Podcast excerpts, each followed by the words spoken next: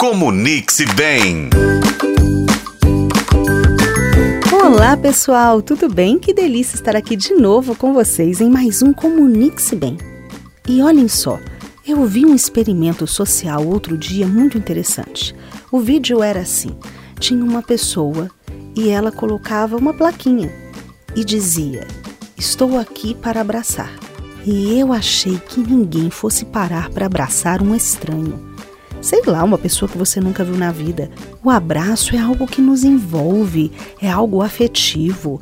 Eu, por exemplo, preciso de um espaço. As pessoas invadem meu espaço quando não são pessoas próximas e me tocam. Mas me chamou a atenção o número de pessoas que pararam para abraçar um estranho. Sim, pararam para abraçar um estranho.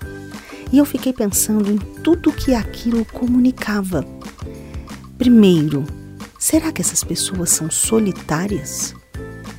Será que essas pessoas são carentes? Será que essas pessoas queriam abraçar para ajudar o outro que estava dando abraço? Achavam que ele estava sozinho? E aí eu comecei a pensar sobre o poder que a gente tem de comunicação em um abraço. Quando eu abraço uma pessoa que eu amo, eu troco tantas coisas, eu digo tantas coisas para aquela pessoa. Ao mesmo tempo, quando aquele abraço é frio, sabe aquela pessoa que dá aqueles três toquinhos nas costas? Alguém vem para te abraçar e a pessoa dá uns toquinhos nas costas, ela está dizendo: não me encoste.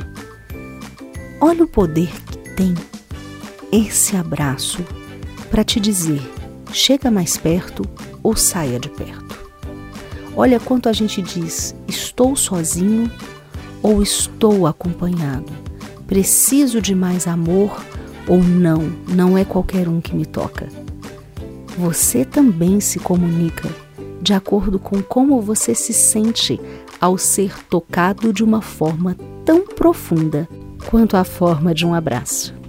E me diga, você é das pessoas que abraçam muito ou que precisam de um espaço? Bom, observe-se e veja como as pessoas te leem também, de acordo com as ações e as atitudes corporais que você tem. E se você gostou dessa dica, segue a gente.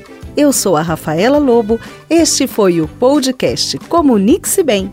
E você pode nos acompanhar pelos tocadores de podcast e na FM O Tempo.